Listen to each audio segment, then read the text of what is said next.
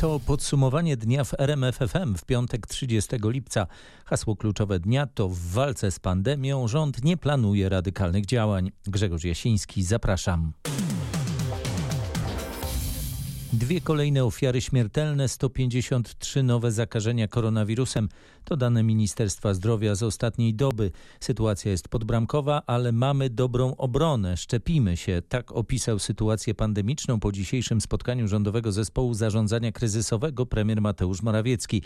Minister zdrowia Adam Niedzielski zapewnił, że system ochrony zdrowia gotowy jest na czwartą falę pandemii koronawirusa, która może się pojawić już pod koniec sierpnia. Członkowie zespołu zapowiadali też kolejne akcje skłaniające do przyjęcia szczepień. Zajmujący się tym pełnomocnik rządu do spraw szczepień Michał Dworczyk podsumował dotychczasowe dwie kampanie sumą miliarda złotych. Zapowiedział też ich kolejne odsłony. Ma to być rozpoczęta od września kampania edukacyjna w szkołach, uruchomienie szerzej zakrojonego objazdowego programu szczepień skierowanego zwłaszcza do gmin, gdzie liczba szczepień jest najniższa i wreszcie najkosztowniejszy chyba program rosnąca odporność. Trzy gminy w każdym powiecie ziemskim, które odnotują najwyższy wzrost poziomu zaszczepienia, otrzymają odpowiednio milion złotych za pierwsze miejsce, pół miliona złotych za drugie i 250 tysięcy złotych za trzecie miejsce. Te środki będą mogły być e, wydane na te działania, które gmina uzna za najbardziej potrzebne. Łącznie te akcje promujące szczepienia mają kosztować kolejne pół miliarda złotych. Informuje Tomasz Skory, a ministrowie podkreślają, że radykalnych rozwiązań nie planują. Rzeczywiście rząd na razie rozważa tylko łagodne kroki. Nadal nie będzie więc żadnych ograniczeń w dostępie do restauracji, pubów, kin, muzeów czy innych usług dla tych, którzy się nie zaszczepią.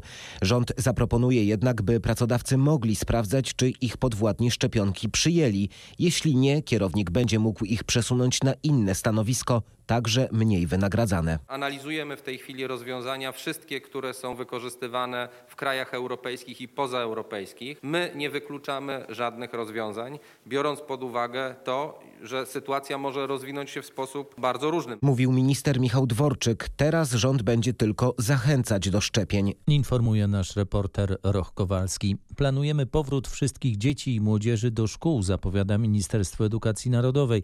W poniedziałek resort ma przedstawić dodatkowe wytyczne sanitarne, a w połowie sierpnia ruszą dodatkowe szkolenia dla dyrektorów, które mają pomóc w przygotowaniu bezpiecznego powrotu do nauczania stacjonarnego.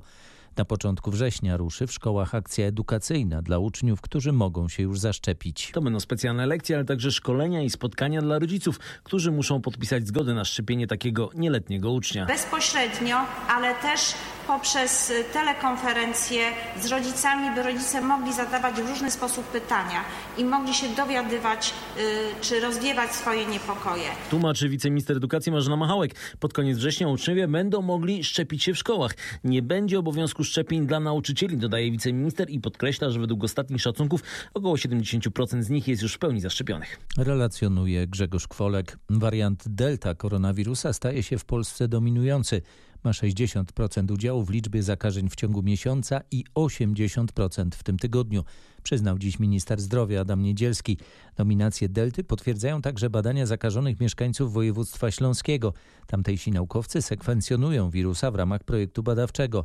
Delta, czyli wariant indyjski, wyparł już wariant brytyjski. U pacjentów czerwcowych oznaczaliśmy jeszcze obecność wariantu alfa w analizie sekwencyjnej, natomiast u pacjentów lipcowych właściwie we wszystkich próbkach, które podaliśmy analizie sekwencyjnej, podkreślam, jest to mały wycinek, jest to tylko i wyłącznie wariant delta. Jaką próbkę przebadano? Na ten moment przeprowadziliśmy badanie 17 próbek, 7 z czerwca, 10 z lipca, ze względu również na małą ilość wyników dodatnich, które notowane są w tym sezonie wakacyjnym. Podejrzewamy, że gdybyśmy przenieśli na większą skalę, te proporcje byłyby zachowane i przewaga wariantu delta na ten moment będzie identyfikowana w tych analizach sekwencyjnych. Tłumaczyła w rozmowie z Anną Kropaczek Emilia Morawiec, kierująca Laboratorium Gencentrum w Sosnowcu.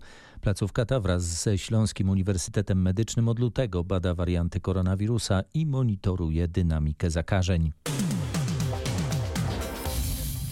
Pierwsza prezes Sądu Najwyższego prosi prezydenta, premiera i marszałków Sejmu i Senatu o zmianę prawa, by dostosować je do treści wyroków TSUE i Europejskiego Trybunału Praw Człowieka. Małgorzata Manowska ujawniła pisma, w których wspomina o groźbie nałożenia na Polskę kar finansowych i faktycznym paraliżu systemu odpowiedzialności dyscyplinarnej sędziów. W czterech niemal jednobrzmiących listach Manowska pisze, że zastrzeżenia międzynarodowych trybunałów nie dotyczą praktyki orzekania w Izbie Dyscyplinarnej, ale wad przepisów uchwalonych przez parlament. Doprowadzenie do zgodności z europejskim prawem w oczywisty sposób wymaga dokonania niezwłocznie zmian ustawowych, pisze pierwsza prezes, cierpko przy tym dodając, że nade wszystko powinny to być zmiany przemyślane. Z listów wynika, że prezes Manowska uznaje jednak wyroki międzynarodowych trybunałów, a od prezydenta, premiera i marszałków Sejmu i Senatu oczekuje doprowadzenia do zmian polskiego prawa, by je do tych wyroków dostosować, bo sam Sąd Najwyższy zrobić tego nie może. Warto jednak zwrócić uwagę, że i sama jego pierwsza prezes nie realizuje postanowienia CUE, który nakazał zawieszenie działań Izby Dyscyplinarnej. Tymczasem prezes Manowska te działania wręcz odblokowała. Warszawa, Tomasz Skory. Władze publiczne, które otrzymują lub zarządzają finansowaniem Unii Europejskiej, muszą przestrzegać obowiązującego prawa Unii. Zasada niedyskryminacji musi mieć zastosowanie do wszystkich funduszy Unii, przekazała naszej dziennikarce w Brukseli rzeczniczka Komisji Europejskiej. Chodzi o fundusze na lata 2021-2027 dla regionów, w tym dla Małopolski, które przyjęły tzw. Tak deklaracje o strefach wolnych od LGBT. Regionom grozi utrata funduszy, a polskim władzom pozew do Unijnego Trybunału Sprawiedliwości. Komisja Europejska przypomina, że już w maju zeszłego roku wysłała pismo do polskich władz regionalnych, które przyjęły deklarację o dyskryminującym charakterze, a zarządzają wspieranymi przez Unię programami. Bruksela poprosiła o wyjaśnienia. W piśmie służby komisji zgłosiły m.in. obawy, że po przyjęciu przez władze lokalne uchwał o tzw. Tak strefach wolnych od LGBT powstało ryzyko dyskryminacji potencjalnych beneficjentów beneficjentów pochodzących ze społeczności LGBT. We wrześniu Komisja Europejska wysłała drugie pismo, a w lutym tego roku trzecie, w którym zadała precyzyjne pytania w celu ustalenia, czy te kontrowersyjne deklaracje o strefach wolnych od LGBT stanowią naruszenie prawa unijnego. Jak powiedziała mi rzeczniczka Komisji, Polska nie dostarczyła do tej pory żadnych informacji. W związku z tym Bruksela rozpoczęła procedurę przeciwnaruszeniową, która może zakończyć się pozwem do CUE. Informuje z Brukseli nasza dziennikarka Katarzyna Szymańska. Borginą. Przenosimy się do Tokio. Polscy siatkarze wygrali z Japonią 3 do 0 i przed ostatnim grupowym meczem są pewni awansu do ćwierćfinału Igrzysk Olimpijskich. Jeżeli ktoś spojrzy na suchy wynik 3 do 0, to uzna, że za nami mecz bez historii. Były to jednak trzy bardzo wyrównane partie. Polacy momentami musieli gonić wynik. Japończycy jak zwykle pokazali na wysoką skuteczność i poświęcenie, jeśli chodzi o grę w defensywie. My spodziewaliśmy się takiego meczu. Wiedzieliśmy, że to będzie trudne spotkanie. Japończycy są jedną z bardziej stabilnie grających drużyn i wiedzieliśmy, że nie możemy im pozwolić się rozkręcić skręcić, odejść na duży dystans punktowy. Tłumaczył Paweł Zatorski. Nieźle funkcjonował dziś nasz blok, to na pewno plus tego pojedynku, no ale Polacy myślami już przy starciu z Kanadą. Niedziela, 9 rano czasu lokalnego. Godzina rozpoczęcia pojedynku oznacza bardzo wczesną pobudkę, ale jak powiedział Fabian Drzyzga, nasza drużyna ma za sobą takie właśnie wczesne treningi i jest na to wyzwanie oczywiście gotowa. Biało-czerwoni prowadzą w grupie i mają trzy punkty przewagi nad Kanadą. Zwycięstwo da nam pewność, że w ćwierćfinale igrzysk trafimy na czwartą drużynę z grupy B. Na lekkoatletycznym stadionie fantastycznie pobiegła w półfinałach polska sztafeta mieszana 4 razy 400 metrów. Nasza czwórka pobiła rekord Europy. Ponownie Patryk Serwański. Nasza sztafeta w składzie Dariusz Kowaluk, Iga Baumgart-Witan, Małgorzata Hołb-Kowalik i Kajetan Duszyński nie tylko wygrała swój bieg, ale zajęła pierwsze miejsce w eliminacjach, bijąc rekord Europy. Duszyński na swoim odcinku ładnie odpierał ataki Holendra i Jamajczyka. W pierwszym biegu eliminacyjnym najlepsze sztafety zanotowały gorsze czasy. To wszystko no, pozwala nam liczyć na medal w jutrzejszym finale. Tokio Patryk Serwański. Fajnie jest mijać innych zawodników, powiedziała po biegu sztafety mieszanej Iga Baumgart-Witan. To właśnie ona na swojej zmianie dała naszej sztafecie prowadzenie. Dziś udowodniła sobie, że jest w dobrej dyspozycji, wyprzedzając lepiej biegające w tym sezonie zawodniczki. Zwłaszcza dziewczyny, które wiedziałam, jakie czasy miały w tym roku indywidualnie lepsze niż ja na, na swoich biegach indywidualnych, ale ja też przez ostatni miesiąc w Mistrzostwach Polski bardzo ciężko pracowałam, walczyłam każdego dnia i wyglądałam coraz lepiej i wiedziałam, że jestem w bardzo wysokich dyspozycjach, bo biegałam bardzo szybko, to też z Gosią właśnie rozmawiałam, że musiałyśmy to na bieżni zobaczyć same, jak to jest już na zawodach, że na tak, takiej rangi zawodach, naj, najlepszych na świecie, nie ma tutaj lepszych zawodników. Przypomniałam sobie, że umiem biegać i że zrobiłam to tak, jak w tych swoich najlepszych czasach. Trzymamy kciuki, bo jutro finał. W finale pobiegnie też drużyna Stanów Zjednoczonych, którą pierwotnie zdyskwalifikowano, ale potem uwzględniono jej odwołanie. Polacy rywalizują też na innych arenach. Pływaczka Katarzyna Wasik uzyskała piąty czas eliminacji i awansowała do jutrzejszego półfinału na dystansie 50 metrów stylem dowolnym. Agnieszka Skrzypulec i Jolanta Ogarchil utrzymały natomiast prowadzenie po trzecim dniu olimpijskich zmagań w żeglarskiej klasie 470. Do jutrzejszego startu w wyścigu medalowym szykuje się windsurfer Piotr Myszka, startujący w klasie RSX. Polak zajmuje w generalce czwarte miejsce. Ma minimalną stratę do trzeciego zawodnika i do drugiego w klasyfikacji ogólnej. Też ma tylko 5 punktów. Przypomnę, że w wyścigu medalowym każde miejsce liczy się podwójnie, więc y, naprawdę ma ogromne szanse, żeby tam tych zawodników dogonić. Zapowiada dyrektor sportowy Polskiego Związku Żeglarskiego Dominik Grzycki. W niedzielę obchodzimy 77. rocznicę wybuchu Powstania Warszawskiego. Trzeba pamiętać o heroizmie powstańców, ale nie zapominać, że Powstanie Warszawskie to jedna z największych tragedii w naszej historii. Brakuje mi równowagi między pamięcią i hołdem, a wyciąganiem wniosków, mówi historyk, były dyrektor Muzeum II Wojny Światowej profesor Paweł Machcewicz, który był gościem Mariusza Piekarskiego w rozmowie w samo południe. Rozumiem, że panu w tej dyskusji o powstaniu y, warszawskim brakuje właśnie takich słów jak porażka, klęska, zagłada, bo właściwie w tych dniach zawsze słyszymy tylko bohaterstwo, odwaga, heroizm, zryw. Te słowa padają, ale bardziej w dyskusjach historyków niż w przestrzeni publicznej. W przestrzeni publicznej y, no jest, y, jest zdecydowanie nacisk i przewaga no, takiej narracji nie tylko heroicznej, ale powiedziałbym optymistycznej, pokazującej powstanie jako coś pięknego. Coś pięknego, e, właściwie zwycięstwo moralne. E, taki jest przekaz przecież Muzeum Powstania Warszawskiego. Źle, że taki przekaz buduje Muzeum Powstania Warszawskiego? E, to znaczy dobrze, że to muzeum powstało. Ja uważam, że to jest wielkie dokonanie tych ludzi, którzy je stworzyli, także Lecha Kaczyńskiego, ale brakuje mi w tym powstaniu właśnie refleksji na temat i samej decyzji, czy ona była słuszna, i kosztów powstania, czyli tych st przerażających strat ludzkich i materialnych. Gość rozmowy w samo południe dodaje, że nie możemy traktować powstania jak pięknej bajki, bo to byłaby zdrada bezbronnych ofiar. A może my chcemy wyprzeć ze świadomości to, że to była tragedia, że to była porażka.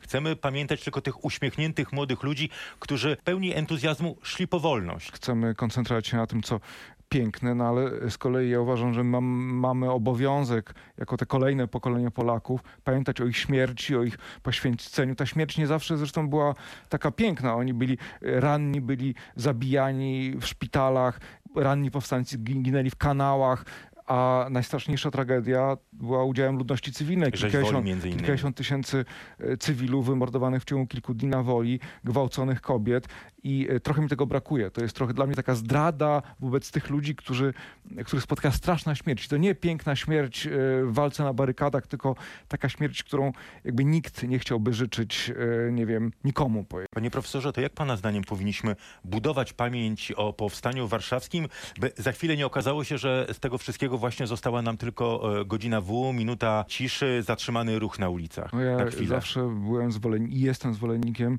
e, no, pewnej równowagi w myśleniu, w mówieniu o historii. Z jednej strony powinien, powinno być miejsce na hołd, kult, upamiętnienie bohaterów, ale z drugiej strony na krytyczną refleksję. I tego mi brakuje w, jakby w polityce historycznej PiSu. Ta, ta polityka jest bardzo jednostronna, znaczy taka czarno-biała, pozbawiona e, wszelkich pytań. Rozmowa Mariusza Piekarskiego z profesorem Pawłem Machcewiczem jest na rmf24.pl. Jakub Banaś, syn prezesa NIK, wpłacił 200 tysięcy złotych poręczenia majątkowego za siebie i swoją żonę. Dowiedział się reporter RMFFM. Jednocześnie jego adwokat złożył zażalenie na zatrzymanie swego klienta i orzeczenie kaucji. Prokuratura, przypomnę, podejrzewa syna Mariana Banasia o wyłudzenie państwowej dotacji i podatku. Jaka jest argumentacja zażaleń? Adwokat Dariusz Raczkiewicz twierdzi, że zatrzymanie Jakuba Banasia przez CBA było bezpodstawne. Jak przekonuje, jego klienta można by było zatrzymać, gdyby istniała obawa ukrywania się, utrudniania postępowania, czy śledczy chcieli go aresztować. Żaden z tych powodów według prawnika nie istniał. Jeśli natomiast chodzi o poręczenie, Raczkiewicz twierdzi, że też nie ma podstaw. Jak dodaje, zakwestionowaliśmy też wysokość orzeczonej kaucji. Według prokuratury Jakub Banaś miał nieprawidłowo spożytkować 120 tysięcy złotych dotacji na remont a także nie odprowadzić 80 tysięcy złotych VAT-u. Sam Banaś temu zaprzecza. Informował Krzysztof Zasada. Inflacja w Polsce idzie mocno w górę. jest najwyższa od 10 lat. Wyższej nie było natomiast od 20 lat. Główny Urząd Statystyczny podał wstępne dane za lipiec. Ile dokładnie wynosi teraz inflacja? Równe 5%. O tyle na przestrzeni roku wzrosły średnio ceny w polskich sklepach. Dla naszych portfeli to jest zła wiadomość i lepiej na razie, zdaniem ekonomistów, niestety nie będzie. W tej chwili głównym motorem napędzającym inflację są ceny paliw, które w ciągu roku wzrosły w Polsce aż o 30%. Drożeje także energia o 5% i żywność o 3%.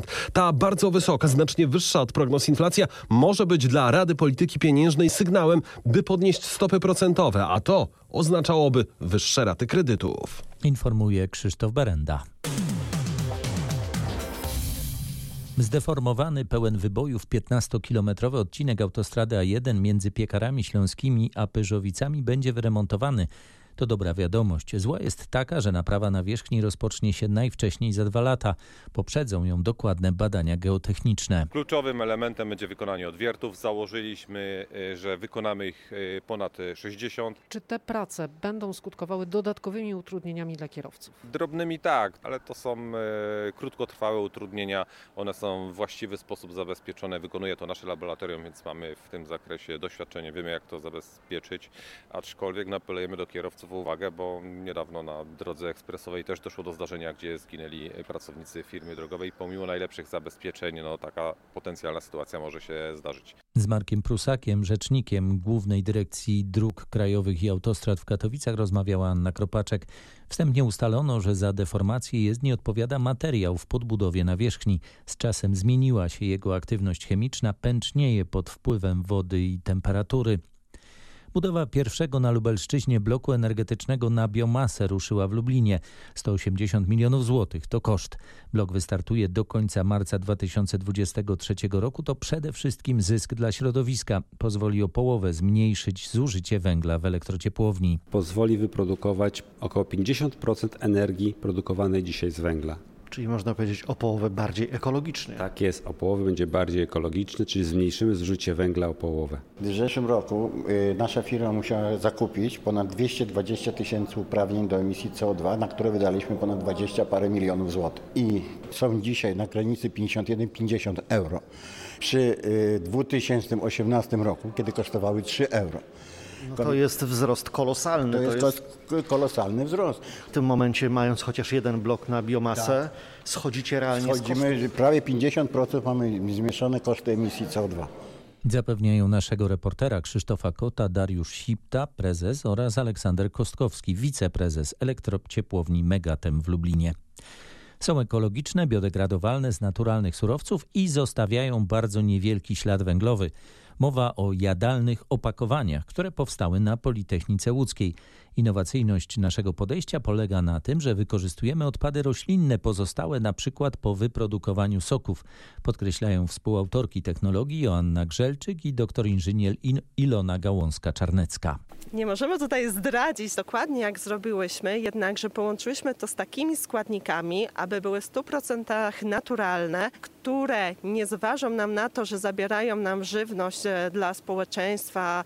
Następnie połączyliśmy tą naszą mieszankę z jakimiś takimi substancjami, które by nam to spoiły. Dzięki specjalnej technologii powstały nasze miski, talerze i opakowania, nie tylko jednorazowe, ale też wielokrotnego użytku. To jak one smakują? Tutaj ja nie nazywałam tych smaków, bo to są raczej smaki od takich popularnych, zwyczajnych, delikatnych, po również smaki zupełnie wytrawne. Jak informuje nasza dziennikarka Agnieszka Wyderka, rozwiązanie już zostało zgłoszone do ochrony patentowej i cieszy się zainteresowaniem potencjalnych partnerów biznesowych.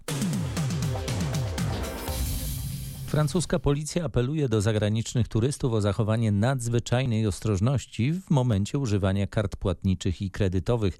Francja zajęła drugie miejsce wśród krajów Unii Europejskiej, gdzie jest to najbardziej ryzykowne. Specjaliści przypominają turystom, że nigdy nie powinni tracić z oczu swych kart płatniczych i kredytowych. Nie należy pozwalać nikomu brać tych środków płatniczych i znikać z nimi z pola widzenia. Wszystko jedno, czy chodzi o kelnerów, czy sprzedawców różnego typu towarów. Należy też zachować czujność w czasie płacenia w sieci, kiedy strony internetowe wydają się podejrzane. Według statystyk brytyjskiego portalu Merchant Machine w Unii Europejskiej najczęściej informacje związane z kartami płatniczymi i kredytowymi wprowadzione są w Irlandii, Francja jest na drugim miejscu, a na trzecim Dania. O szczegółach tych ostrzeżeń nasz paryski korespondent Marek Gładysz. A jeśli ktoś jest bardziej przywiązany do prawdziwych pieniędzy, to informujemy, że nawet 200 tysięcy funtów może osiągnąć na aukcji złota moneta, znaleziona przez poszukiwacza skarbów w Wielkiej Brytanii. Pochodzi z okresu anglosaskiego z IX wieku naszej ery. Istnieje tylko siedem innych egzemplarzy takiej monety, a wszystkie znajdują się w kolekcjach muzealnych. Ta jedna natomiast w rękach prywatnych. Złota jednopensówka znaleziona została na polu w hrabstwie Hampshire przez amatorskiego poszukiwacza skarbów. Pochodzi z czasów, kiedy Anglia nie była jeszcze jednym spójnym królestwem i składała się z kilku księstw. Aukcja monety odbędzie się we wrześniu, a prawo do jej pierwokupu będą miały muzea. Według obowiązujących na wyspach przepisów, znalazca będzie musiał podzielić się kwotą z właścicielem pola, na którym dokonał swego odkrycia. Opowiedział nam o tym korespondent z Londynu Bogdan Frymorgan. Norwesko-amerykańska Gunda w reżyserii Rosjanina Wiktora Kosakowskiego będzie jedną z premier sierpniowego Green Film Festiwalu w Krakowie. To dokument o zwierzętach hodowlanych, a tytułowa Gunda to świnia opiekująca się młodymi. Producentem wykonawczym jest Joaquin Phoenix. Nie ma w filmie patosu, zapewnia Konstancja Sawicka z Gutek Film. Takiego grania na emocjach. To są bardzo czyste emocje, które my jako widzowie sobie trochę dobudowujemy, ale też widzimy w oczach tych zwierząt. To jest nieprawdopodobne. Ja pierwszy raz w życiu widziałam coś takiego w kinie, że w oczach tytułowej Gundy widzę lęk, widzę troskę, takie emocje bardzo nam ludziom bliskie. I to widać u wszystkich tych zwierząt i dlatego to ważny film z wielu względów. To dokument czarno-biały, bez słów, choć pełen dźwięków. Słyszymy całą przyrodę, nie tylko wydawane przez zwierzęta dźwięki, ale też szum drzew yy, i traw, co jest zresztą dla mnie przynajmniej bardzo takim ciekawym doświadczeniem filmowym, bo jest to swoistego rodzaju medytacja. Gunda trafi do kin w październiku. Na podwrocławskie lotnisko Szymanów dotarł dziś wielki sterowiec Goodyear Blimp. Jeśli pogoda pozwoli, od 31 lipca do 2 sierpnia będzie regularnie latać nad stolicą Dolnego Śląska. Warto więc obserwować niebo a na kartach historii miasta zapisały się już podobne odwiedziny. Chyba taką najbardziej znaną historią jest rok 1930, kiedy do Wrocławia przyleciał Graf Zeppelin. Był to sterowiec ówcześnie będący największym statkiem powietrznym na świecie. Długości miał jakieś 230 metrów, a objętość całego jego zbiornika na gaz to było ponad 100 tysięcy metrów sześciennych. No i co ciekawe, to był sterowiec, który był taką powiedzmy reklamówką firmy Zeppelin. On po prostu latał po świecie po to, żeby promować nową technologię budowy sterowców. Przypominał Szymon Maraszewski, przewodnik miejski. W poniedziałek sterowiec ma ruszyć w dalszą drogę. Przeleci m.in. nad Lubinem, Głogowem i Zieloną Górą. Jest w trasie na wyścigi elektrycznych samochodów w Kopenhadze. Zostajemy na Dolnym Śląsku. Park Narodowy Gór Stołowych udostępnił turystom skalną czaszkę. To skała, którą procesy geologiczne doprowadziły do tego, że wygląda jak ludzka czaszka. Do tej pory była niedostępna, bo jest na terenie ochrony ścisłej. Przyciągała jednak odwiedzających park, którzy aby ją zobaczyć łamali prawo, schodząc ze szlaku. Jakby turyści nas, można powiedzieć, trochę przymusili do tego, do udostępnienia tej atrakcji, bo nie sztuką jest zakazywać, sztuką jest wskazywać sposoby, dawać dostęp, jednocześnie chronić przyrodę. Udostępnienie szkalnej czaszki też miało takie znaczenie, że wytyczony szlak będzie jedynym możliwością dojścia, a wiemy, że turyści poszukiwali jej, rozdeptywali, rozchodzili się, stwarzali zagrożenie i dla siebie, i też dla mieszkających tam zwierząt. Mówił Bartłomiej Jakubowski, zastępca dyrektora Parku Narodowego Gór Stołowych. Do skalnej czaszki dojdziecie idąc niebieskim szlakiem Lisia Przełęcz Skały Puchacza. Wygląda jak teksańskie Hamilton Pool, a znajduje się w Szczecinie. Jezioro Szmaragdowe powstało w zalanej kopalni Kredy, która dostarczała surowca do pobliskiej fabryki cementu. Pochodzący stąd cement właściciele fabryki wykorzystali, by uatrakcyjnić okolice. Chcieli pokazać możliwości wykorzystania tego cementu, który tworzyli w swojej fabryce i uatrakcyjnić pobyt ówczesnym Szczecinianom tutaj na terenie tego przepięknego kompleksu leśnego. Co zbudowali z tego cementu? Zbudowali między innymi grotę, czyli jesteśmy na Nizinie Szczecińskiej, nie mamy gór, a mamy jaskinie, mamy grotę, ale nie tylko. Mamy też ruiny pałacu Topferów, czyli tych państwa, którzy zarządzali poniekąd tym terenem. Mówi naszej reporterce Anecie Łuczkowskiej Karolina Ignaszak, dyrektor Centrum Edukacji Ekologicznej Szmaragdowe Zdroje. Pogoria, Dar Młodzieży, Zawisza Czarny czy Fryderyk Chopin, między innymi te najpiękniejsze polskie żaglowce, będzie można oglądać do niedzieli w Szczecinie. Przy wałach Chrobrego i na Łasztowni trwa impreza Żagle 2021. Uwagę naszego reportera przykuła nieco mniejsza jednostka zacumowana na Łasztowni. Jacht Wielkopolska. Od razu przyciąga wzrok to piękne drewno. Jaka jest historia tej jednostki? Została wybudowana w 1962 roku. No i od wczesnych lat 2000 nie miała szczęścia pływać, stała w jastarni, niszczała. Siedem lat temu została wykupiona i zrobiona na bóstwo, a teraz robi wrażenie i pływa już od miesiąca. Jak ona sprawuje się na, na wodzie, na morzu? Pomijając to, że pięknie wygląda, jest świetnym jachtem, absolutnie. Jest jeszcze kilka rzeczy, które należałoby w niej dopracować, ale to jest normalna rzecz, że w jachcie, który jest niemalże nowy, pewne rzeczy po prostu muszą e, wyjść w praktyce. Usłyszał od Weroniki i Andrzeja z załogi Wielkopolski nasz reporter Mateusz Łystun. Jutro rusza dziesiąta edycja akcji Czyste Tatry. Tysiące wolontariuszy wyruszy na tatrzańskie szlaki, by posprzątać to, co zostawili na nich turyści a może raczej pseudoturyści. Wolontariuszem może zostać każdy. Przy wejściach na najbardziej popularne szlaki staną punkty mobilne, w których będzie można się zarejestrować. 4000 pakietów czeka, 2,5 tysiąca koszulek, więc mniej. Proszę się spieszyć, e, ruszać na szlaki już od godziny 7 rano i się rejestrować. Koszulek mniej ze względu na e, ograniczenia związane z, z możliwością wpuszczania takiej ilości wolontariuszy do Tatrzańskiego Parku Narodowego, a ci, którzy będą mieli koszulki, wchodzą do niego za darmo, za co również dziękujemy Tatrzańskiemu Parkowi Narodowemu. Mamy nadzieję, że pogoda nie pokrzyżuje naszych krzyków e, i planów, ale tak czy siak warto sprzątać nawet przy małym siąpiącym deszczu. Przekonuje organizator akcji Maciej Marculanis. Mimo zwiększenia o 100% liczby przewożonych pasażerów do kolejki na Kasprowy Wierch nadal ustawiają się rekordowe kolejki. Co ciekawe, sytuacji nie zmieniła sprzedaż biletów online i w biletomatach. Do kasy trzeba stać nawet kilka godzin. Ja nawet tam już nie stoję, bo za długa. Myśmy kupili sobie bilety. Przez takie cudo tam można kupić. Czemu oni stoją? A tego to my nie wiemy. My już stoimy półtorej godziny. Jeszcze chyba półtorej. Jedynie droga, no to chyba tam, na, na pieszo. Byłoby szybciej. Ale kolejką będzie lżej, tak? Jesteśmy z dziećmi, by było sami, no to byśmy weszli. Można internetowo, ale my za późno się zorientowaliśmy, nie? A nie wiadomo jak pogoda później będzie. No z tego co słyszeliśmy, teraz są około 4 godziny czekania. Ale kolejka jest też atrakcją. Akurat młodzieniec kolejką nigdy nie jechał, a po górach już chodziliśmy, więc e, korzystam z tej atrakcji, z tego przywileju, chcemy wjechać. Usłyszał przed dolną stacją kolejki na Kasprowy Wierch nasz reporter Maciej Pałachicki. Przypominamy tylko, że w 4 godziny to spokojnie z Kuźnic na Kasprowy Wierch można wejść.